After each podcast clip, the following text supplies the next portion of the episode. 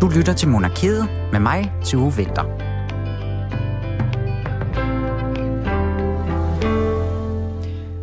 Om de engelske tømmermænd efterhånden har lagt sig efter britternes overdådige fejring af deres øh, gamle dronning, det vides ikke. Men om ikke andet, så har den her fire dages lange fejring af dronningens 70-års øh, regeringsjubilæum nu skrevet sig ind i historiebøgerne. Og hvad de her dage så end med at byde på, det skal det selvfølgelig handle en del øh, om i dag i øh, Monarkiet her på øh, Radio 4.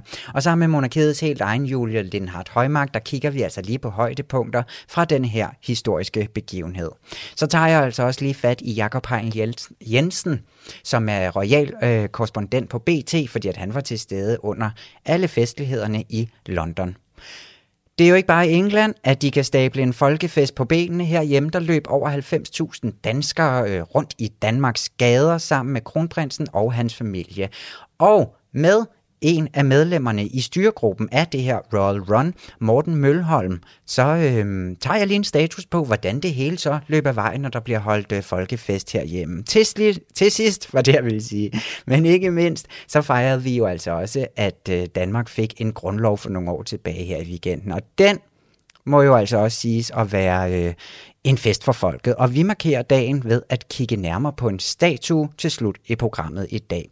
Så vi skal altså følge op på intet mindre end tre folkefester, så lad os se at komme i gang med det. Velkommen til Monarkiet, og mit navn er som sagt Tue Vinter.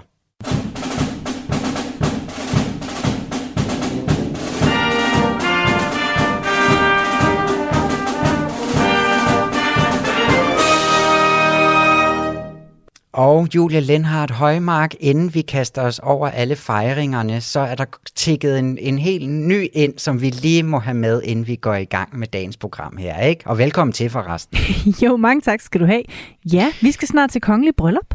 Åh, oh, det er så skønt. Det er Ej. jo det, jeg har glædet mig til så lang tid, fordi at shamanen har friet til prinsessen, og hun har sagt ja. Ja. Oh. Ja, og det drejer sig jo selvfølgelig om ham her, Shaman Durek og den norske prinsesse Martha Louise. Ikke? Og de skal giftes, og han har friet, og hun sagde ja, som, øh, som han selv øh, skriver. Og det her par, det er jo et af mine absolute yndlingspar, når det kommer til royal stof. Og det bliver helt vidunderligt sådan at få lukket ham ind, altså ægte ind i den kongelige familie. Så nu skal han jo med alle steder hen, ikke? Ja, det er jo spørgsmålet, fordi hun er vel, øh, Märtha Louise der, hun er vel teknisk set ikke en del af kongehuset. Det meldte hun sig jo sådan set ud af for mere end 20 år siden. Men... Altså, hun deltager på den måde, at hun stadig hedder prinsesse, når hun ja. ligesom er til fest på slottet, og hun er med i den private del af, af alle fejringer, der ligesom foregår. Ikke? Så når vi skal have et ja, et sølvbryllup i kronprinsfamilien herhjemme, så skal han med, og når, altså, så hun er stadig med til de der aktiviteter. Hun er bare ikke sådan ja. en working royal, som det jo hedder nu om dagen. Nej, hun er i en eller anden form for grænseland, synes jeg godt, man kan kalde det, fordi hende og shamanen havde jo også den her meget udskældte foredragsturné for nogle tid siden, som netop hed Shamanen og prinsessen. Og der kan ja. jeg da huske, hun fik øh, kritik for at bruge den her prinsesse-titel til ligesom at promovere sådan nogle alternative øh, ting. Men øhm, men ja, ja hvor spændende. Og... Altså, prøv at, det skal ikke være det, det kommer ind på. Jeg kommer til at sidde klar og skulle til kongelig bryllup den dag, de går ud med en, øh, hvad hedder sådan noget? Ja, en nyhed om, hvornår det skal ske. Ja, fordi vi ved det ikke endnu. Vi Nej. ved ikke, hvornår de skal giftes, men jeg synes bare også, at det bliver jo... Vi ved heller ikke helt, hvor meget vi får lov at komme med, men jeg kan jo ikke lade være med at tænke på, at han er jo shaman, ham her, ikke? Der må der være nogle, sådan nogle ritualer inden for hans shamanisme. Hedder det, hvad hedder det, shamanisme? Uh, ja, okay. som, altså, jeg kender ikke lige hans retning, vel? Nej. Men altså, som på en eller anden måde skal inkorporeres i det her fine bryllup, som vel også på en eller anden måde kommer til at være til stede, fordi det bliver en offentlig kongelig begivenhed, ikke? Han prøver vel ikke bare inkorporeres. Jeg tror da godt, vi kan regne med, at det her det bliver alt andet end et sort-hvidt kirkebryllup i Oslo. Ej, men, det bliver da ja. farverigt og død amerikansk i USA, hvor de jo også bor sammen. Ah, eller hvad? Bor de der, eller Nej. opholder de sig mest bare der? Altså, det er rejst lidt frem og tilbage. Han bor derovre stadigvæk, og Martha Louise, hun bor officielt stadigvæk i Norge, men okay. øh, de, de uh, snakker lidt om at flytte sammen. Nå, okay. Men det lige... Nu hvor de skal giftes. nu hvor de skal giftes, så, så er det kommet på tale. Ja, præcis. Ja, ja, man kan jo så meget nu om dagen. Ja, og de er jo nemlig sådan et lidt, øh, nu siger jeg alternativt par, fordi at jeg bliver nødt til lige at læse noget op fra denne her. De kom jo med sådan en udtalelse om, at nu skal de giftes, og, og der bliver altså ikke sparet på noget, og der bliver altså ikke sådan holdt på de her kongelige, lidt formelle former. Fordi prøv at høre det her. Det her står i deres, øh, altså det, hvad hedder sådan noget, officiel udmelding. Ikke? Kærlighed dømmer ikke, hvor man kommer fra, eller hvem man er som mennesker. Kærlighed skaber bro mellem mennesker, kulturer, religioner, og vi er glade for at have fundet hinanden på tværs af kontinenter, etnicitet og social baggrund. Kærlighed for, for os til at udvide horisonten, for os til at åbne øjnene og se øh, forbi det, vi troede var umuligt. Kærligheden gør os ikke blind, men for os til at se muligheder, giver os tro på os selv og hinanden fra et helt nyt ståsted. Ja, det er en meget detaljeret øh, udmelding. Det, øh, jeg, kan ikke, jeg kan ikke se for mig, at vi kommer til at opleve noget lignende her hjemme i vores kongehus. Nej, det er simpelthen Nej. så grineren, og de, altså, de kører jo rundt i hele det her spirituelle øh, spor, de her to mennesker, og de er så ja. vidunderlige. Og lige, altså jeg vil også sige, gå ind og følge med ind på Shaman Dureks øh, øh, Instagram for sådan et sådan lidt, øh, lidt lomme shamanisme en gang imellem. Ja, tak skæbne. altså, prøv, vi må bare lige lynhurtigt øh, knytte øh, tre sætninger til, hvad han er for en type, hvis der sidder nogen derude og ikke ved det. Ja. Han er jo virkelig den vildeste ekscentriker, øh, selvudnævnt shaman, er kendt for at tale meget åben om sit sexliv med, med hende her, øh, den norske prinsesse, kendt for at have den her reptil-teori, som jeg ikke engang helt fatter, hvad går ud på, og ikke Nej, mindst der... for at have sagt, at han øh, mener, at han selv kan helbrede kraft. Ja, og man også selv er, er, øhm, er skyld i, ja. hvis man udvikler for eksempel kræft. Ja, og der, der har været en masse mindset. skandaler omkring det, ikke? Jo, præcis. Så han er virkelig, øhm. virkelig, måske, nu kommer jeg lige med en påstand, jeg tror ikke, han er kong, sådan, altså, definitionen på kong Haralds øh, drøm af en svigersøn. Jeg tror, du har helt ret, og det ja. er simpelthen så spændende. Jeg, jeg må så lige til, eller knytte en kommentar til, at de har været ude, både konge, øh, eller ja, kongeparet, kronprinsparet og de tre børn, altså Martha Louises børn, og sige, at de er rigtig glade. Ja, ja, selvfølgelig. De kan jo ikke gøre andet, og de der øh, sikkert også, øh, altså, den kommer jo nok ikke øh, som et lyn fra en klar himmel. Øh, nu har de jo dannet par i nogle år, men... Øh, ja. Ja. Siden 2019, han så er ikke så frygtelig mange år. Nej, det er selvfølgelig ikke, men du ved, man kan nå meget på tre år, når man er sådan nogle typer. Virkelig. Et stort tillykke, og øh, skal det bare lyde herfra, og vi glæder os fuldstændig vidunderligt meget til, at han bliver en del af, af, af inderkredsen. Ja, det bliver godt nok spændende. Ja. Julie, ja. vi skal selvfølgelig til England. Altså en, en historisk begivenhed, der, øh, der bliver snakket om fra nu af og til verdens ende, fandt jo sted her i weekenden. Ikke? Jo. Og vi starter nemlig med Elisabeths fejring, fordi nu går vi i gang med folkefesterne her. Og det var jo den store fest fra øh, torsdag til søndag, hvor at jo altså dronningen ikke var så frygtelig meget til stede, på grund af, at hun er gammel, simpelthen. Ikke? Jo, jamen altså, jeg sidder og fniser, men det er jo virkelig det, der er begrundelsen. Ja, det er ja. det simpelthen. Og, og jeg ved ikke, Nej, undskyld, afbrød jeg dig. Nej, jeg tror bare, jeg vil sige, og det er jo virkelig, virkelig fair nok, at den 96-årige ikke kan, kan deltage i alt, hvad der øh, ligesom er foregået hen over de her fire dage, for der har Dalme godt nok været øh, tryk på, men ja. jeg synes bare, hun var meget, meget fraværende. Altså, vi så hende jo faktisk kun lige i løbet af torsdag, hvor hun øh, kort var ude at vinke på en balkon, og senere noget med, at hun tændte tre, som jeg ved, du var meget begejstret for. Meget begejstret ja. for, ja. Og ja. jeg må lige rette mig selv, fordi de sidste uge kom jeg til at sige, at det foregik på Buckingham Palace, og jeg tror, det var på Windsor, og så blev træet flyttet, ah, tror jeg. Jeg er okay. lidt i tvivl. Jeg kunne ikke helt bedømme det, men jeg synes bare ikke, jeg så det under Trooping the Colors. Nej, okay. Men det var i hvert fald, ja, hun var lige med til de to ting. Torsdag, så måtte hun jo så melde øh, afbud til den der store, meget sådan højtidlige del af det, som var den her gudstjeneste, der fandt sted fredag. Og det nu bliver det lidt et bud, men så vidt jeg er orienteret, og jeg synes, jeg har virkelig gjort mit for at følge godt med i alt, hvad der har været af arrangementer og ting og sager, så tror jeg faktisk ikke, vi så hende igen før her søndag, hvor hun igen viste sig på balkongen på Buckingham Palace sammen med Charles og Camilla og Kate og William og ungerne. Nej, det gjorde vi heller ikke. Hun Nej. var kun med på balkongen der i, øh, ja, til start og til slut. Men jeg synes jo faktisk, Julie, at det var super fint rammet ind jo ikke, når det kunne være anderledes. Hun er en gammel dame, og jeg synes ikke, at du må klandre hende for, at hun altså ikke kan være med til rockkoncerter, til Nej. sidde i en kirke i 100 år. Og... Jamen prøv der må jeg skynde mig at sige, det klandrer jeg hende ikke, og jeg tænker, hvor er det bare skønt, at hun har sådan en dejlig familie, som kan repræsentere hende i hendes sted. Det er mere at være så fraværende til sin egen fejring, jeg synes, der er øhm, altså i, i sig selv. Jeg klandrer ikke nogen, men det er da mærkeligt, er det ikke det? Og, og hele tiden skulle fejre hende i hendes sted, fordi hun sidder derhjemme og er for gammel til at være med. Jamen, jeg synes, at det, man kan sige om den sag, det er, at det er øh, det kom til at fremstå... Altså, jo, jo, jo, jo. Det var en kæmpe fejring selvfølgelig, ikke? Men der kom bare også et eller andet anden del af sådan et historisk vingesus om, at vi faktisk så Charles ude til en masse af de ting, som dronningen skulle have ordnet selvfølgelig. Og han kom til at træde meget mere i karakter. Han holdt en utrolig fin tale til den her rockkoncert, der foregik, som var meget fin. Og jeg, jeg ved ikke, jeg blev sådan utrolig rørt af, at ja, hun er gammel, hun har klaret sit job i 70 år, færre nok, og ved du hvad, vi hylder hende fuldstændig ubetinget alligevel. Og så må de andre lige sådan prøve at komme lidt i gang. Ikke?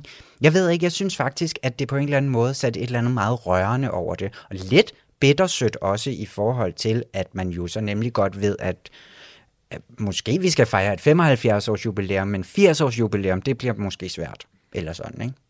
Jo, og jeg kan også godt øh, følge dig. Altså, vi har også tidligere talt om den her sådan nærmest slow motion application, som jeg stadig ja. er, jeg er helt vild med det begreb, fordi det er jo virkelig det, vi er vidne til. Og jeg, og jeg tænker også, at måske fordi Charles nemlig øh, løfter de her opgaver så fint, synes jeg i hvert fald, og det tror jeg også, der er sådan en bred enighed om, at han gør det godt i de gange, han har været nødt til at træde til, fordi Elisabeth ja. har, har ikke ja, har været for gammel til selv at, at kunne.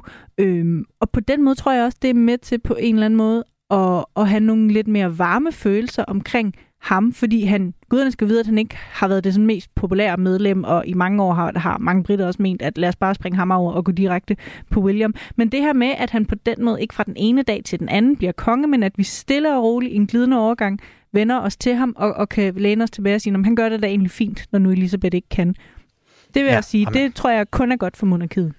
Det er kun godt for monarkiet, og jeg tror, altså, uden at jeg overhovedet ved det, det her det er en ren påstand, jeg har ikke læst op på tallene og så videre, men jeg kunne altså forestille mig, at det her jubilæum har hvad hedder sådan noget, hævet hans popularitet i befolkningen. Nemlig fordi, at han var nærværende, og han var til stede, og han har en eller anden ro over sig som jeg synes er helt vidunderlig, og det her med, at nu skal han til at træde i karakter. Og det, jeg synes, det var helt ejendommeligt. Det var så dejligt at se Men jeg elsker ham også. Altså, ja. det må jeg bare sige. Jamen, og det gør jeg også, og jeg, og jeg er faktisk også, altså jeg synes, Camilla, hans hustru, øh, øh, klarede det jo virkelig også godt, og jeg synes at se de to fremstå som sådan virkelig stabil element, og i alle mulige sammenhæng stod hun bare trofast og støttende bag sin mand, og man fik bare sådan et godt indtryk af, at de to virkelig er et godt makkerpar. Så jo, på den måde, nu må jeg også gå i rette med mig selv, øh, så synes jeg også, hvis man ser det her som ikke så meget en fejring af hende, men i lige så høj grad en fejring af monarkiet som institution og, og en anerkendelse af de mange år, hun har stået i spidsen for det. Jeg synes, det var en helt igennem vellykket fejring. Ej, men altså, jeg var blown away. ja, Alle fire vel. dage. Ja. Jeg, jeg, jeg kunne ikke stoppe med at kigge på det. Hvis der er nogen, der kan holde sådan en der fest, så er det da godt nok de englænder.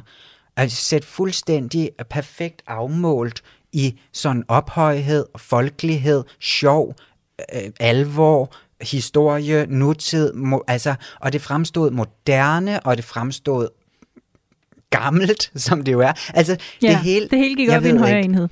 Og, og det var på en eller anden måde utrolig skønt at se britterne øhm, tage til genmæle i deres egen nationalitet efter sådan noget Brexit-halløj, og så hele den her mm. pandemi, som, hvor de jo også var sindssygt meget nedlukket. Og så bare med fire dages kæmpe fest ja. og med et sjovt kongehus. Altså, de var sjove, og de var smilende og glade, og de så glade ud. Og, ej, men altså, Julie! Ja, ja, ja. Jeg kunne kigge på det til hvad? evig tid. Og så har vi gået her i så lang tid og været så bange for, at alt balladen omkring Andrew og Harry og Meghan bare vil løbe med alt opmærksomheden, og så er det i virkeligheden den lille fireårige prins Louis, der løber med altså, ja, ja alt, alt den balladeagtige opmærksomhed, fordi han står og skærer ansigter i alle mulige forskellige sammenhænge. Øh, men på den skønne måde, på den der, åh, han er da også en kær lille knægt, altså. På den helt rigtige, den sådan kongelige børnemåde, ikke? Yes. Ja, men jeg må bare sige, og jeg, jeg gider slet ikke at snakke om Meghan og Harry og, øhm, og Andrew, der fik corona, og jeg ved ikke hvad, fordi at det var bare, det var bare så vidunderligt lige at sende sende hende afsted, hende den gode dronning, som vi nok ikke kommer til at se så meget mere til. Nej, men uanset, så kan vi i hvert fald sagtens fejre øh, de syv årtier, hvor hun har gjort det. Tydeligvis må man jo bare sige, med den fejring, det, det udløste, så har hun gjort det godt. Er du vanvittig, altså? Ja, bravur, ja. England, jeg elsker det hele. ja. Og vi bliver altså lidt ved øh, denne her... Øh, øh, fejring af dronningen, fordi at nu ringer vi til Jakob. Men tak for nu, Julie. Vi ses lidt senere. Det gør vi. Efter at kongen i statsrådet havde givet sin officielle godkendelse af forlovelsen, og Grev Henri derefter var blevet præsenteret for ministerne, fik pressen lejlighed til at fotografere de forlovede i audienssalen sammen med kongen og regeringens medlemmer med statsministeren i spidsen. Og der blev taget billeder i tusindvis.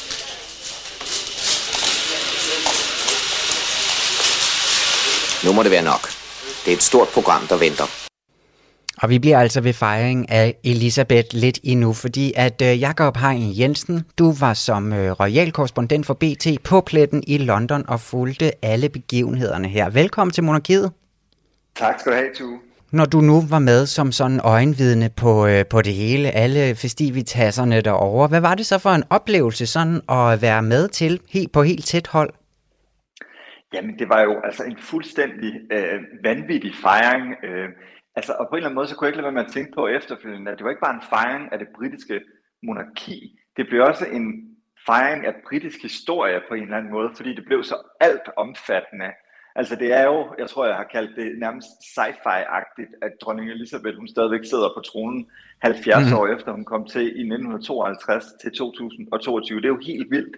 Så på en eller anden måde, så blev hele det der, den britiske historie igennem de sidste 70 år rullet op ved mange forskellige begivenheder. Det var jo storslået og storladen, det var jo med øh, øh 70 fly, der fløj øh, ind over London, jægerfly og jamen, hvad ved jeg, altså, og øh, britiske farver på himlen, og så gigantisk, gigantisk folkefest ned af det, der hedder, jeg troede egentlig, det hed The Mall, men det, jeg lød mig fortælle i England, at det hedder The Mall, øh, og det er sådan ligesom hele, hvad hedder det, passagen ned mod Buckingham Palace, der simpelthen bare var fyldt op med mennesker nærmest alle dagene. Øh, ja, og så, ja det var ligesom det var sådan. Øh, ja, så synes jeg også, det var ja. ret interessant det der med, hvad det var for nogle typer, der kom og fejrede kongehus og monarkiet og, og Storbritannien. Og jeg, jeg, jeg må bare sige, det var alle. Altså alt fra hipster til gamle damer til sådan nogle fuldstændig ekscentriske, royale typer med, med hvad hedder det, hat og briller på. Og, øh, altså, det var virkelig, virkelig et, et, et, et, et sandt potpourri af, forskellige britter. Ja. Og der, altså, de kan virkelig noget, de der royalistbritter der, ikke? Med at være festlige i tøjet og være sådan lidt øh, quirky på deres egen meget britiske façon, ikke? Og du talte en masse jo, med det. mennesker, ja. kunne jeg jo se på Instagram, ikke? Øhm, jo, hvordan tog de imod festlighederne? Jamen, altså, øh, alle var, øh, var helt op at køre over det, øh, og det blev på en eller anden måde sådan en folkefest, fordi øh, Boris Johnson havde givet øh, britterne en ekstra fridag, så det var både torsdag, fredag, lørdag og søndag. Så på en eller anden måde, så blev det også bare sådan en, en, en folkefest, hvor du ved, man kunne se, at folk havde fri, de sad ude på popper i parker og, og over det hele, så det, det var meget sådan en, en meget folkelig begivenhed på en eller anden måde. Og det kunne på en eller anden måde godt lidt undre mig, fordi det britiske kongehus går jo egentlig for at være sådan, hvad skal man sige, en lidt fjern størrelse, er jo langt mindre nede på jorden, end, uh, end det danske uh, kongehus. Men ikke desto mindre, så virkede britterne som om, at de bare var Altså det var deres dronning, og øh, på fornavn med hende, og var virkelig sådan, øh, var virkelig ja. sådan op at køre over den her fejring. Altså, generelt på sådan tv-billederne, som jeg har fulgt med i herhjemme, der kunne man jo kun se alle de her festlige britter. Men var der også nogen, nu siger du, at alle slags mennesker var ude i gaderne, var der nogle republikanere imellem, altså var der nogen, der også brugte de her dage til at få deres meninger om kongehuset frem, hvis de måske ikke var så meget op at køre over øh, sådan kongehuset som institution? Altså to ting. Man kan sige, der er de britter, der er så kommetro, at de også lufter deres mening om de andre i kongehuset til den her begivenhed. Og med de andre, der taler om de udstøtte medlemmer, altså Meghan og Harry, øh, det lyder måske lidt hårdt, Meghan og Harry, og, og selvfølgelig Prince Andrew. Øh, og ja. dem er der altså mange, der har ret markante øh, holdninger til. Øh, de fleste, langt, langt, langt de fleste britter, jeg har talt med, mente, at Meghan og Harry bare øh, skulle holde sig væk fra den her fejring, og man kan sige, de kom jo også til fejringen på sådan en meget afmålt måde. De tog faktisk øh, med privatfly hjem til Kalifornien inden søndagens festivitas, som nærmest var noget af det største. Så var de øh, long gone igen. Og Prince ja. Andrew, han fik jo corona, og det var jo, kan man sige, heldigt sikkert både for kongehuset og øh, for Prince Andrew, fordi så undgik man ligesom den konfrontation. Ja. Altså, man kan jo ikke komme udenom, at hvis Prince Andrew var dukket op til den ene ting, han var inviteret til, nemlig fredagens uh, cirkustjeneste i St. Paul's Cathedral, så, var det jo, så havde han jo stjålet, stjålet showet. Der var det det, forsiderne blev fyldt af dagen efter. Og ved han altså mm. fik corona, så gjorde det altså så, at det ikke kom til at fylde.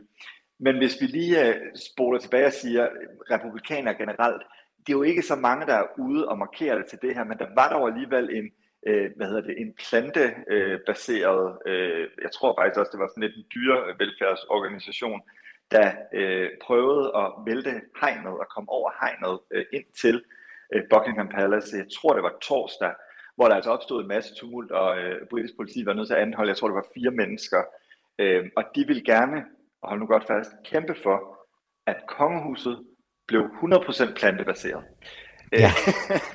og det kan man sige, det er jo en meget smuk tanke, men, øh, men, men jeg tror, de fleste britter, de tænker, ah, skal vi nu tale om det lige nu? Men uh, ja, man kan også sige, måske det store billede, så de der seks mennesker i det, i det britiske kongehus, de gør måske ikke alverden på den front, må, måske. Det er jo det, men det er jo også det, du siger, Tu. Man kan jo kapre sådan en event her for at promovere sin egen øh, dagsorden, netop fordi man ved, at hele verdens øh, øh øjne kigger med. Og det gør jo ja. også, at i vores øh, øh meget populære liveblog på BT, der, der skrev vi jo også om det, så man kan jo sige, de havde jo en eller anden held med, at vi i hvert fald, og i hvert fald begyndte at tale om, hvorvidt et kongehus kunne være plantebaseret. Så ja, Jamen det, jamen det er jo selvfølgelig rigtigt nok, at det er jo ikke kun dem som sådan, men det, så kunne man jo godt sige det, i stedet for at sige, nu, nu skal de her, ja, hvad er de tilbage efterhånden? Fire mennesker altså kun spise plantemad, ikke? Men ja, det er jo, rigtigt, det de har jo selvfølgelig fået deres... Øh, Ja. lidt. Men altså, jeg vil også lige sige, at jeg synes jo også, ja, som du også lige sagde, at det var jo super folkeligt, og det var sådan meget åbenhjertigt, og det var sjovt fra det engelske kongehus, og på en eller anden måde, så virkede det jo som en slags folkelig begivenhed på sådan et helt andet niveau, end hvad jeg husker, vi sådan har haft herhjemme i hvert fald. Altså, mm. Nu skal vi jo sådan snart til at fejre vores egen dronningsregerings 50-års øh, jubilæum her, kan man, øh, ja, om, om nogle måneder. Hvad, hvad kan vi ligesom lære der? Fordi det var jo faktisk kongehuset, der havde stået for at administrere sådan ret store dele af folkefesten også. Det var jo ikke bare noget, der opstod ja. sådan øh, øh, ud i det blå. Nej, men jeg vil sige, at det, det, er, det, er, en, det er en interessant øh, pointe, den der. Jeg synes, det er meget, meget interessant at observere den måde, man har valgt at fejre det på i Storbritannien, frem for den måde, man vælger at fejre det på herhjemme. Fordi man kan sige, om ikke andet, så, er det, så har det været mere en folkefest i Storbritannien, end det har været i Danmark. Det er selvfølgelig også, øh, hvis man lige skal sådan være helt fair over på det danske kongehus, så har dronning Margrethes regeringsjubilæum været brudt op i nogle forskellige ting. Man kan sige, tilbage i, i januar, der blev det jo en meget afmålt fejring, fordi vi stadigvæk var i, i en eller anden form for delvis lockdown. Der havde vi en, øh, en, øh, dronning lagde en krans øh, ude ved øh, Roskilde Domkirke, og øh, så var der en markering ind på Christiansborg, så har der så været det her i, øh, i Tivoli for et par uger siden, hvor dronningen besøgte Tivoli, og så kommer der jo så hele den her, øh, altså alle de udsatte ting fra januar, de kommer ja. til at løbe af stablen i september. Men jeg må bare sige, når jeg kigger på det med danske briller og britiske briller, så er den britiske øh, fejring mere folkelig. Og det synes jeg godt, man kunne lære noget af i Danmark. Øh, og jeg ved ikke, om det har noget at gøre med, at altså, øh, at man ikke har tænkt i de baner. Men jeg synes jo for eksempel godt netop, at man kunne lave det, de lavede i Storbritannien øh, lørdag aften, Party at the Palace, altså sådan en gigantisk koncert foran Buckingham Palace, hvor du også kunne komme, uden du havde billet. Folk kom med ja. deres barnevogne og uh, Union Jack flag og alle de her ting. Ikke? Altså, det blev sådan en ekstrem folkelig begivenhed. Og det kan jeg simpelthen ikke forstå, hvorfor man ikke er i stand til at, at levere herhjemme. Fordi det, der jo også sker til sådan en begivenhed, det er jo, at vi på en eller anden måde taler om vores nation, vores historie og alle de der ting. Og det glipper man lidt, synes jeg, i den danske fejring øhm, af kongehuset og dronningen. Og man kan, man kan jo også sige, at, at når der bliver fejret ting i det danske kongehus, sådan øh, traditionelt i hvert fald, så er publikum et publikum. Det er jo ikke så meget en del af festen. Altså det er jo så stort, man ser på, at øh, alle de kendte og kongelige, de går ind på det kongelige teater, eller ind i tafelsalen på øh, Christiansborg. Ja. Eller sådan. Der, der bliver jo ikke lavet så frygtelig mange af sådan nogle øh, arrangementer fra kongehusets side. Det er, jeg synes, det var Nej, så det, ja. forbilled, ja, og det, hvad hedder sådan noget, forbilledeligt. Hvad det, jeg prøver at sige. Ja, det synes jeg også, og det er jo, og man kan sige, nu der kommer endnu et galatafel øh, på Christiansborg Slot her til september igen. Og man må bare sige, hvis der er nogen, der har fejret kongehus, og hvis der er nogen, der har mødt dronningen en million gange, så er det politikerne. Skulle vi ikke måske begynde at tænke lidt ud af det, fordi jeg er sikker på, at Mette Frederiksen sætter stor pris på at komme til valg ved dronningen, men it's been done before, ikke? Ja, Ja, virkelig. Det kunne de måske lære lidt øh, noget af. Men her til slut, Jakob, der må jeg lige prøve at høre dig ja. også, når, når nu du var til stede. Ikke? Hvad var dit eget sådan personlige højdepunkt?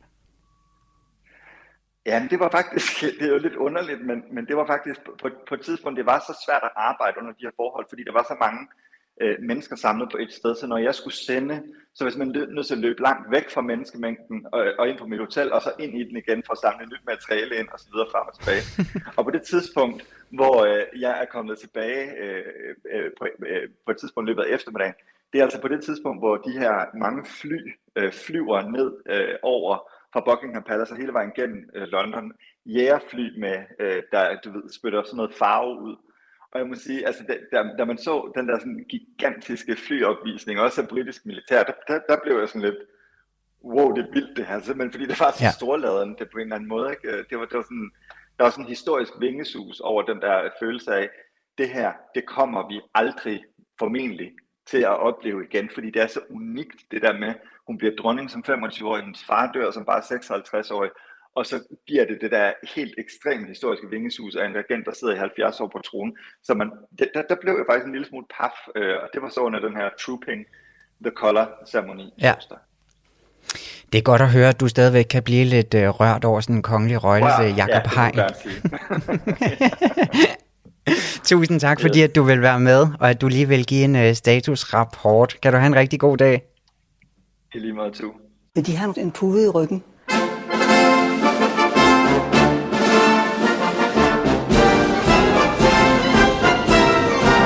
Hvis de vil, så har jeg sagtens lånt dem en pude. Oh, det vil jeg vældig gerne have. Øh, hvor er mine møbler blevet? Nej. Jeg men tror, deres majestæt er meget nødt til at sidde på en pude. Hvis Jamen, det er bestemt ikke Og det er til ryggen, vi jeg tænker. simpelthen for... Oh, tusind tak. Jeg synes, det kunne, jeg kunne se, at de følte dem lidt langt tilbage. Det er rigtigt nok, øh, men jeg troede, jeg skulle sidde på en pude. Det nej, nej, nej, nej, nej, nej, nej.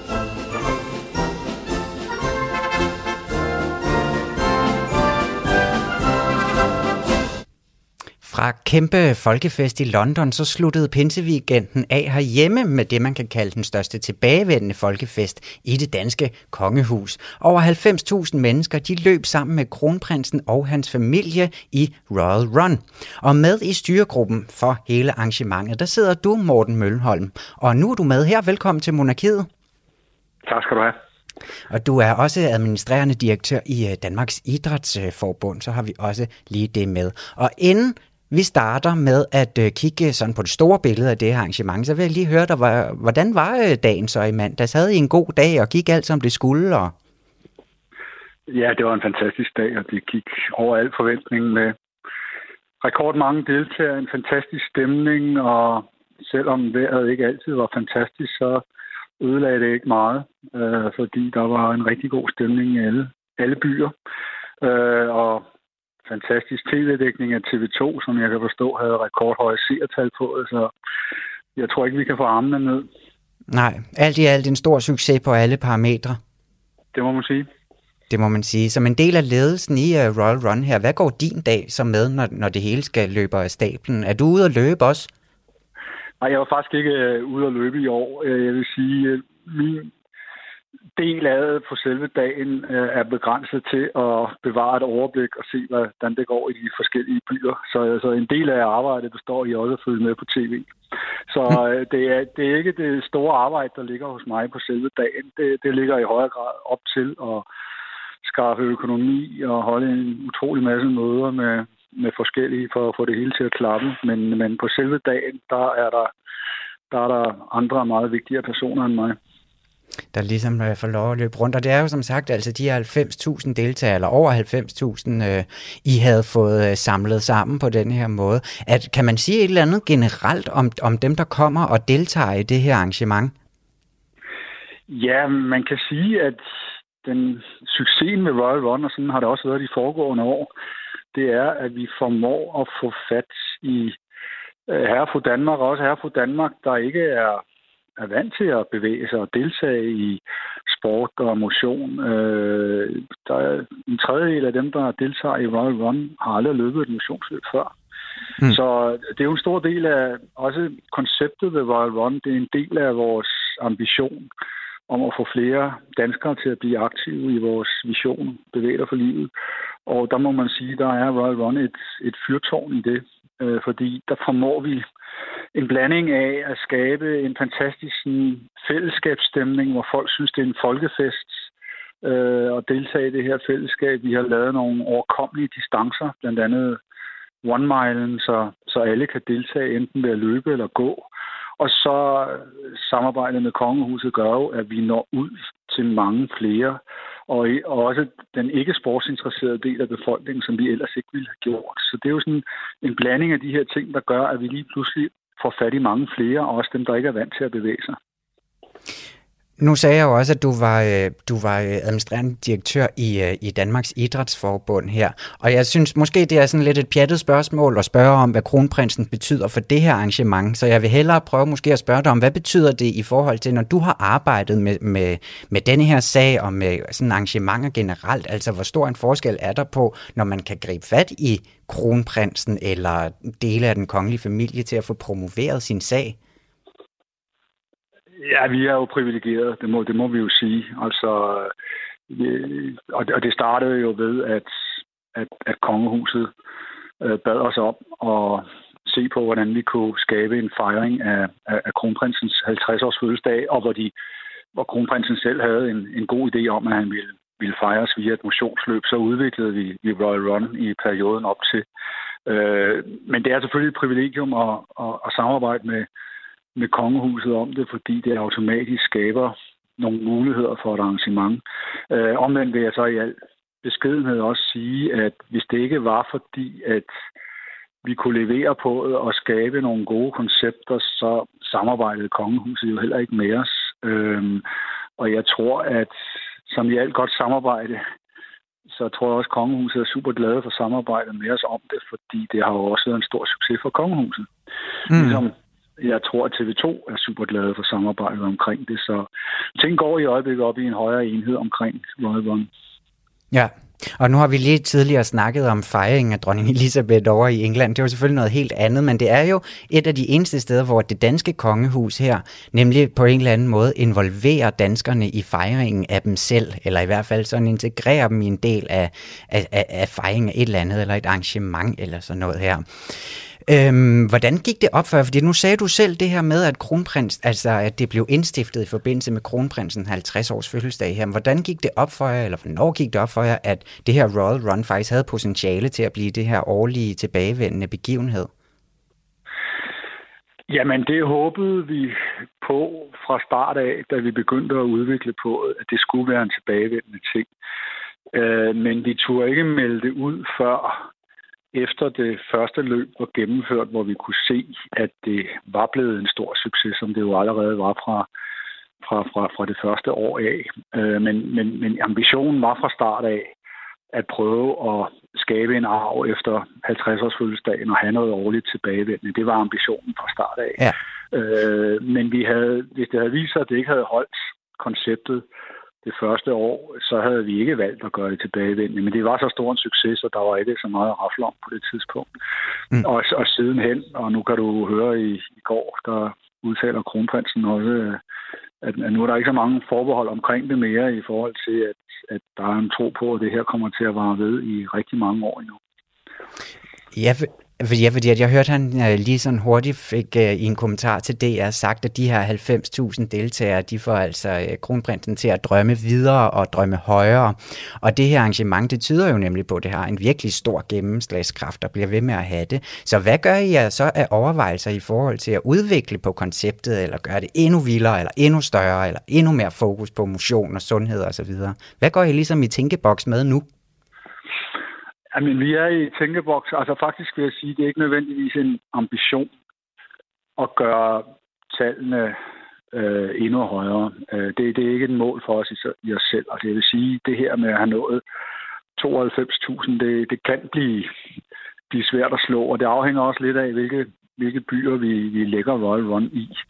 Mm. Øh, og, og vi har, i starten var vi meget forsigtige at lage Royal Run i de største byer i i landet ud fra en filosofi om, at der bliver nødt til at være noget volumen.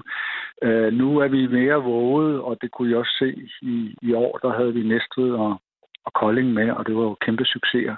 Øh, og, og nu kommer vi i højere grad også til at arbejde efter nogle planer om, at vi vil have noget løbende udskiftning, hvor vi får Royal Run, run rundt i hele landet. Og på den måde bliver det jo også et samlingspunkt for hele landet, at det det kommer rundt til, til, til mange byer. Jeg skal ikke lige gøre mig klog på her nu, hvor mange nye det vil blive næste år, men vi vil i højere grad kigge på øh, at komme rundt i landet, øh, forskellige områder af landet også. Så det er ikke ja. alene et spørgsmål om bare at nå for eksempel 100.000 deltagere. Mm. Det kunne ellers være en fin, en lille fin øh, sådan bakke og toppe, kunne det ikke det? Det kunne det selvfølgelig, men, øh, men lad os nu se. Lad os nu se. Lad os nu se. Jeg, jeg tror, mindre kan gøre det. Øh, ja. Så, ja. Og I skal i hvert fald have stort tillykke med det arrangement, må man så sige, at, at, at jeg altså fået fat i de her 92.000. Og så skal du også bare have tusind mange gange tak, fordi at du vil være med i uh, Monarkiet i dag. Morten uh, Mølholm, altså uh, direktør i Danmarks Idrætsforbund, og med i Royal Run styregruppe. Så tak. I dag er en meget spændende dag, så jeg er sikker på, at de kan forstå, at jeg er en lille smule nervøs.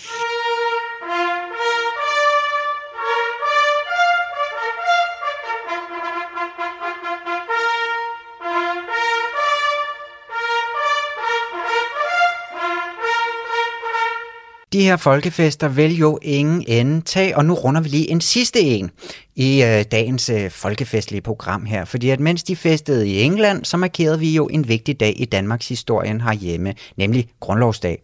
Og der er jo ikke måske helt lige så meget svung i den som en engelsk festparade, og måske er den heller ikke sådan helt lige så folkelige, i hvert fald appellerende til at komme på gaden som et Royal Run, men ikke desto mindre, så sidder giveren af den danske grundlov, Frederik den 7. og troner ud over sit øh, demokrati her på sin hest, midt inde på Christiansborg Slotsplads. Og her i Monarkiet, der markerer vi altså dagen ved lige at kigge nærmere på den her rytterstatue af Frederik Folkekær, som han kaldes blandt andet på grund af den her grundlov. Og til at hjælpe os med det, Oscar Feldbæk Christensen, velkommen til øh, Monarkiet. Tusind tak skal du have, Tue. Du er jo kunsthistoriker, og så er du jo vores faste rytterstatue-ekspert her på programmet, og det er jo så dejligt, vi har sådan en, ikke? Tak, jo, det synes jeg også. Ja, ja. Og var, jeg må lige starte med at spørge dig, øh, Oscar, var du lige inde og sådan øh, løfte lidt på hatten ved Frederik den 7. Øh, rytterstatue på grundlovsdag her? Nej, det var jeg faktisk ikke. Øh, jeg var i øh, jeg var i Aarhus til festival, så, så nej, jeg, har, der, jeg var ikke øh, i København på, på Grundlovsdag, desværre.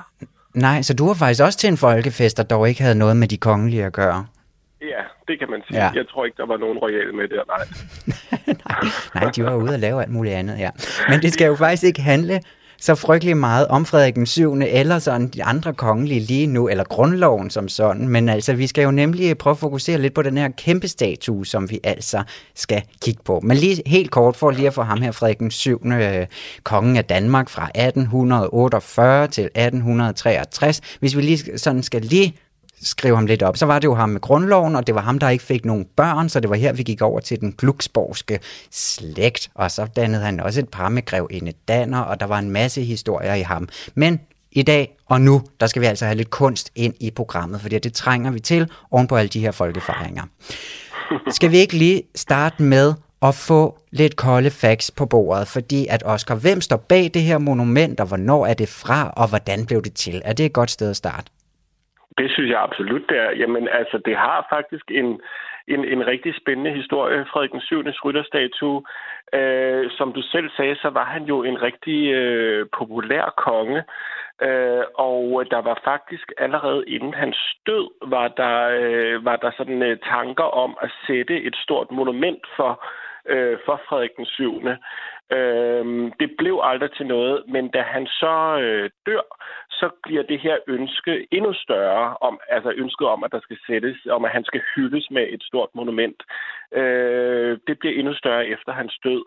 Og øh, det er især øh, den her nationalliberale kreds omkring den avis, der hed Fæderlandet, som virkelig taler for, at der skal, der skal sættes et, øh, et monument. Og i begyndelsen, der havde man overvejet øh, at sætte en, sådan en obelisk eller en, en mindesøjle med, med sådan en mindre byste øh, af kongen på, øh, på, på den her mindesøjle. Men, men det synes man, det er, ligesom, det er slet ikke godt nok. Han skal have øh, det største og det fineste monument, man kan få, og det er selvfølgelig en, øh, en rytterstatue. Mm. Og øh, derfor så, ja, så går man jo altså i gang med det her øh, kæmpe store arbejde med, øh, med rytterstatuen. Og øh, det er øh, kunstneren øh, Hermann Wilhelm Bissen, eller det er faktisk øh, far og søn. Det er nemlig både Hermann Wilhelm Bissen, og så er det hans øh, søn Wilhelm Bissen, som, øh, som laver, øh, eller som udfører øh, rytterstatuen her. Og øh, Bissen, han var altså han var stor leverandør simpelthen af bronzemonumenter i det offentlige rum. Der er rigtig mange af hans øh, værker, der står rundt omkring i landet. Øh, Istedløven, som jo nu ikke står i Danmark længere, men øh, det er et af hans berømte værker.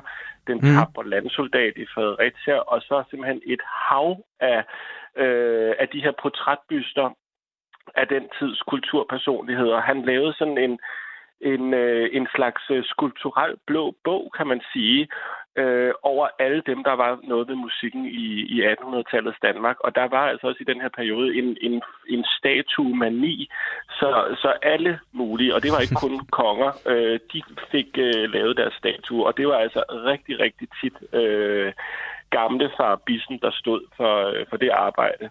Ja, der var en, faktisk en, en af hans hvad siger du, undskyld, tu? Nej, men bare sådan, altså den tid, sådan portræt, øh, øh, ja, fotograf, maler, men så bare i, øh, i bysteform. Ja, lige præcis. Lige præcis. Byster ja. var jo ikke øh, lige så øh, fine og lige så dyre som en, øh, en rytterstatue, men, men sådan al- almindelige velstå, eller mange velstående folk, de kunne jo de kunne passende få lavet en byste af, af bissen. Ja. Ja. Skal vi så ikke lige prøve at kigge lidt på, hvordan, hvis det er lang tid siden, man har været inde på Christiansborg Slotsplads her, fordi den står jo på et meget, meget fint sted, et sted, hvor mange folk kommer forbi. Hvis man ikke har været derinde og demonstrere længe, prøv lige at forklare kort, hvordan er, hvad er det, vi ser så? Hvordan har han afbildet ham kongen her?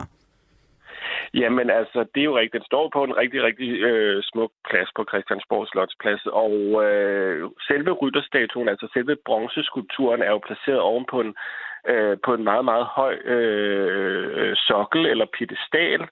Øh, og oprindeligt var der også sådan hegn omkring piedestalen, så man kunne ikke komme alt for tæt øh, på kongen. Men, men altså øverst på den her øh, store øh, sokkel eller piedestal, der ser man så øh, Bissens øh, rytterstatue, og det er jo selvfølgelig kongen, der sidder på hesten. Øh, og kongen, han er øh, klædt i, øh, i sådan en, øh, altså i, i hans egen øh, generalsuniform, som han gik og havde på til daglig. Øh, og han sidder med, øh, med øh, venstre hånd, må det være, øh, med tøjlerne til hesten har han i venstre hånd, og, og hans højre hånd har han som sådan en øh, strækker han ud mod, øh, ud mod beskueren eller mod betragteren. Den sådan, øh, han har sådan en bydende gestus, kan man næsten sige. Ja. Og øh, lige præcis øh, den måde at fremstille kongen, altså dels det at fremstille ham i hans eget, øh, ja faktisk hverdagstøj, øh, det var ret nyt øh, på det her tidspunkt, fordi hvis man kigger på ældre rytterstatuer, øh, for eksempel Frederik den 5. Øh, på Amalienborg, som jo er en af de fineste øh, ikke bare her i Danmark, men i, i, i hele Europa simpelthen, så vil man se en konge der, som er fremstillet som sådan en romersk imperator, altså som kejser med øh, laverbærkrans i håret, og som virker meget sådan ophøjet og, og næsten helt guddommelig. Og sådan er det slet ikke med Frederik den 7. på, på Christiansborg Slotsplads. Han er gengivet fuldstændig som han var, altså naturalistisk og, og realistisk. Han var sådan en forholdsvis, øh, hvad hedder det, sådan øh, en, en stor mand, kort ja. øh, og man kan godt se, at han fylder uniformen øh, virkelig godt ud. Det er lige før, at øh, knapperne, uniformsknapperne er ved at give efter for presset fra hans meget store mave, øh, kan man se. Øhm, så det er jo sådan et, et naturalistisk, altså et virkelighedstrådt og meget ærligt øh, portræt, kan man sige, af, ja. af, af, en, af en person og en konge. Og så det der med hånden, altså den der bydende gestus, han har ud mod beskueren, det var der nogen, der, det faldt ikke ligesom i god jord hos alle. Der var nogen, der synes, at han lignede sådan en, øh, du ved, sådan en, en cirkusrytter på, øh, til hesten, en cirkusartist, som, som laver sådan en, en bevægelse, når man ligesom har færdiggjort sit, øh, sin optræden eller sit nummer. Så ja. det var der nogen, der havde sådan nogle lidt nedladende betragtninger om. øhm, Men det kan man da ellers sige passede meget godt til, at nu står den her, og jeg siger tak for mit øvre, eller sådan. Det er da fint. Tak. Ja, og kongen, Men det passer sig måske ikke til en konge. jo, jeg synes, det passer fint, fordi kongen han hilser på sit folk, og han er jo også med i alle de demonstrationer, der foregår på, på Slotspladsen. Så det synes jeg egentlig er rigtig øh, er, en meget, øh, er meget fint, sådan set. Jamen det er det nemlig, og det er jo også det her med, at han kan jo rende, altså at de her demonstranter, der render rundt inden og demonstrerer ind på, øh, inde på Slotspladsen, de kan jo faktisk nærmest kravle lidt op på ham og så videre, altså komme meget, meget tæt på dem, og det giver jo også en eller anden fin, øh, en, et fint vink med en grundlov, ikke? Jo, det gør det nemlig. Og øh, det her med Øh, jamen, altså, man kan jo sætte sig simpelthen, man kan jo sætte sig på soklen omkring øh, rytterstatuen. Nu kan man jo sidde der og have en fin demokratisk samtale. Det kunne man jo så ikke oprindeligt dengang, der var hegn omkring rytterstatuen, men det kan man gøre i dag. Og selve, altså som du siger, selve figuren, den har sådan en fin øh, kombination af at være, at være både majestætisk og folkelig. Øh, det er jo et monument ikke over kongen som sådan en enevældig hersker, som de, som de gamle rytterstatuer, øh, men det er et monument over kongen som grundlovens skiver, øh, ja. som du sagde. Så det, det, det synes jeg gør den interessant. Og måske også derfor, at den har fået den fornemme plads så. Ja, det er jo det, ja. fordi den står jo foran Christiansborg, og det var jo, altså, da rytterstatuen bliver opstillet i 1873, altså 10 år efter, at øh, kongen han så rent faktisk er død, øh, der er det jo det andet Christiansborg, som man skal forestille sig i øh, tårner sig op bag rytterstatuen. Øh, men det brænder jo desværre i 1884, så vidt jeg husker. Så, så, så omgivelserne har jo ændret sig øh, ret markant, må man sige. Men, men, men på det andet Christiansborg var der jo ligesom i dag på det det nuværende 3. Christiansborg, var der jo rigsdagen eller Folketinget, så, så, så, så det er jo en ret fin, ret ideal placering til, øh, til en rytterstatue af en konge, som skal hyldes som grundlovens giver. På den måde hænger mm. den rigtig fint sammen med, øh, med, med slottet bagved, kan man sige. Ja. Og nu siger jeg, altså udover at Frederik den 7. han jo så sådan gav os grundloven, kan man sige, ikke lidt med godsåren, han skrev den i hvert fald under, så var han jo egentlig også sådan lidt temperamentsfuld konge og lidt drikfældig, og han blev gift og skilt, og hele det her grevinde Danner, øh, virak og så videre. Tror ja. du, at han var blevet skænket en rytterstatue, øh, altså her og på den her måde, hvis det ikke var for den grundlov? Åh, oh, ja, det er et godt spørgsmål. Uh, altså, uh, det kan godt være, at han så ikke var uh, blevet så, så uh, populær. Eller han var, det var han nok ikke uh, blevet så populær, uh, hvis ikke han havde, hvis ikke han havde, hvis ikke han var blevet kendt som grundlovens skiver. Det, det, det er nok sikkert.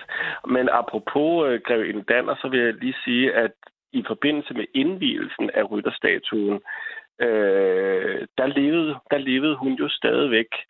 Øh, men hun var simpelthen ikke inviteret til, øh, altså til øh, indvielsen af den, her, af den her rytterstatue, fordi hun var simpelthen ikke accepteret i de her fine københavnske kredse. Så hun stod oppe på slottet, øh, sådan halvgemt i et vindue lidt bag et gardin, og betragtede det hele på afstand, mens at nede på pladsen, der stod den den nye konge, som du nævnte tidligere, Christian 9., den nye glücksborgske konge, og dronningen, og hele regeringen, og alle rigsdagens medlemmer, og sågar en uh, delegation af, af, af, af sønderjyder var også inviteret med. Mm-hmm. Så Grevinde Danner, hun var simpelthen ikke inviteret, på den, inviteret til at sidde på den fine tribune sammen med alle de andre VIP-gæster. Hun måtte se det helt på afstand, fordi hun var så... Øh, ja, hun, hun, ligesom hun var så borgerlig. Lige præcis, lige præcis. ja. Men det er jo en helt anden historie med Grevinde Danner, og øh, som ja. vi desværre ikke når at snakke så meget om i dag.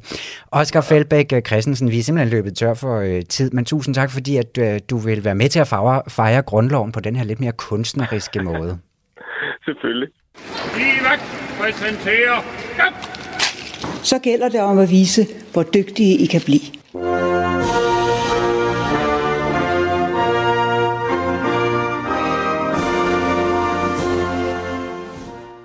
Og nu pakker vi simpelthen på en eller anden øh, meget vidunderlig måde hele øh, dagens udsendelse ind i, øh, i heste.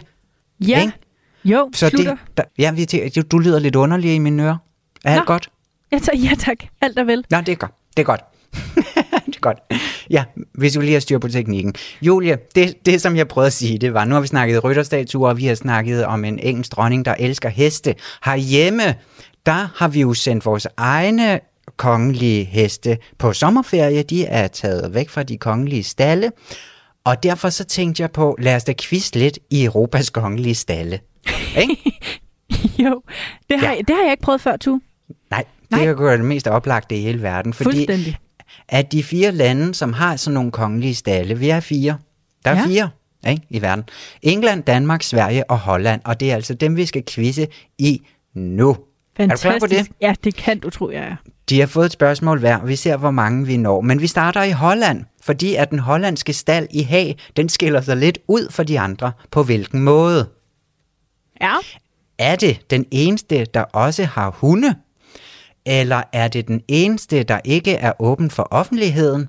Eller er det den eneste, hvor du kan prøve en tur på en af de pensionerede heste? Jeg håber, man kan prøve en tur på en af de pensionerede heste. Ved du hvad, du kan ikke engang få lov at se dem, du, fordi at, øh, det, er, det er lukket for offentligheden. Ej, hvor fæsent. Ja, som det eneste af de fire øh, kongelige stalle, vi har i Europa her. I Stockholm, der skal man på komme, eller der skal man på guided tur for at komme ind og se dem, men man kan altså komme ind og se dem. Ja. Og man kan jo altså også se dem i Danmark og i England. Og nu tager vi nemlig til England og den engelske stald. Er du klar? Ja. Den ligger ved Buckingham Palace, og der er cirka 30 heste opstallet i den. Den kongelige øh, engelske stald her, eller de kongelige engelske stalle, de hedder The Royal Mews. Ja. Hvad dækker betegnelsen Mews over? M-E-W-S. M-E-W-S. Ja. ja. Er det en forkortelse for The Majesty's Equestrian Wardrobe, altså majestatens sådan ridegarderobe? Eller er det et gammelt kælenavn for heste, Mews? Eller er det en samling af stalle, hvor at folk øh, også bor i, altså mennesker bor ligesom oven på stallene? Og de hedder så Mews. Altså, jeg bliver simpelthen for imponeret, hvis det er dig selv, der har fundet på den forkortelse for øh, dronningens øh, royale garderobe. Så jeg, jeg er nødt til at tro på, at det, at det rent faktisk er det, det er, og du ikke har tænkt så kreativt. Jeg er en kreativ øh, person. Men er du så kreativ? Jeg er så kreativ, Ej. fordi at i virkeligheden så er det en samling af stalle, hvor at der er boliger ovenpå, og sådan fungerer de også stadigvæk i de kongelige stalle i England, at der simpelthen dem, der passer stallene, de bor ovenpå stallene. Nå, men så lugter ja. de jo meget hest. Ja, det må man øh, gå ud fra, at de gør. det kan nok ikke undgås. Nå, hvor vildt. Men, Jamen altså... Men, og de her mews, de var altså over hele landet en... Øh, ja, i gamle dage. Altså ja. det var ligesom sådan, man lidt boede, men i dag der er de fleste så blevet lavet om til øh, meget fine boliger i London blandt andet. Ja. Øh, ja, men altså de står se. stadigvæk på Buckingham. På Buckingham. Der kan det være, at de snart får en, øh, en ny ven, fordi der er jo simpelthen også sket det utrolige, hvis jeg lige lynhurtigt må, må smide en anekdote ind to midt i din quiz. Øh, ja, gør at det den, endelig. At den franske præsident Emmanuel Macron simpelthen har udvalgt en grå hest og foræret den i jubilæumsgave til dronningen. Altså, er det ikke bare en sød gave at give? Det er en sød gave, og, og, og Macron siger det med hest, og vi gør jo det samme lige nu. Absolut. Okay? Jo, vi, det her det, det er også vi. lidt vores gave til hende. Ja. Og vi kan godt lige nå et spørgsmål, men vi starter... Ja, nu tager vi så til Sverige. Er du klar til det? Det er jeg. 20 heste, de er alle sammen brune. De, de svenske, jeg kunne ikke lige finde ud af, er de alle sammen brune, jeg ved ikke, hvad det er for nogen. De svenske stalle har en virkelig vidunderlig hjemmeside. Hvad kan man finde på den af sjov, an, som er en sjov ting? har de lavet sådan en lille biografi over hver og en hest, hvor man kan læse lidt om deres temperament og hvordan de udmærker sig særligt? Eller B, kan man tage på sådan en virtuel tur rundt i stallanlægget, hvor man så møder dronning Silvia rundt omkring, der står og fortæller anekdoter? Eller kan man finde en video af kong Carl Gustav, der laver hesteakrobatik på hesten Favorit tilbage i 1970'erne? Ej, jeg prøver at gå med dronning Silvia. På den virtuelle tur? På den virtuelle tur. Der er simpelthen sådan et lille billedgalleri, hvor du kan klikke på alle 20 heste, og så kan man Ej, gå ind og læse lidt om. og det ligner jo bare den samme hest, der er sådan fotograferet lidt forskellige vinkler. Det er så skønt. Jamen, der skal nok findes nogen, der kan kende forskel. Ja, og der kan du altså blandt andet læse, at hesten favorit, så den findes nemlig favorithesten her, den havde lidt svært ved at falde til i arbejdet som kongelig hest, men har en fremragende springteknik. Så Nå. blev du så klog, Julie. Ja, klog, men pointløs. Jeg fik det der til. 0 point. Du fik ingen point i dag, og vi er faktisk næsten lige ved at være færdige. Vi har øh, få sekunder tilbage, så jeg tror ikke engang, vi når det sidste spørgsmål. Det var jeg ellers Ja. med i, men Ja. det må vi tage en anden god gang. Jamen, det vil jeg glæde Ja. mig rigtig meget til. Ja, fordi at nu er monarkiet slut, men vi er jo traditionen tro tilbage allerede i næste uge kl. 13.05 på Radio 4. Tak for i dag.